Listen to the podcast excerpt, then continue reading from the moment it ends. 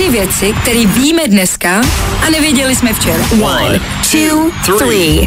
Představte si, děcka ve škole nesmí používat telefon, co by kalkulačku. Jo, jako na Fortnite normálně můžou, na TikTok taky, z prostý stránky jsou taky v pohodě, ale kalkulačku, ne. Nechte je bejt, děcka už stejně nepotřebují umět počítat, veškerý výdělky z OnlyFans si stejně spočítají na telefonu, který je minimálně trojnásobně dražší než ten učitelský. Ne. Ať už jste viděli včerejší fotbal nebo ne, Patrik Šik zaválel jako nikdo. Doslova svým gólem z poloviny hřiště stanovil třeba nový rekord, střelil nejdelší gól v historii Eura. K tomu vypadá dobře, je to fotbalista, asi bude i bohatý. Hergot, chlape, nech taky nějaký holky pro nás, ostatní normální průměrní kluky. Jo, prosím. A cituji, o sexu se má mluvit už ve školce.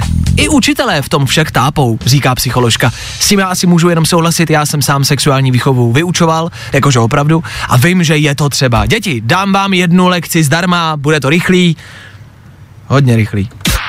3 věci, které víme dneska a nevěděli jsme včera.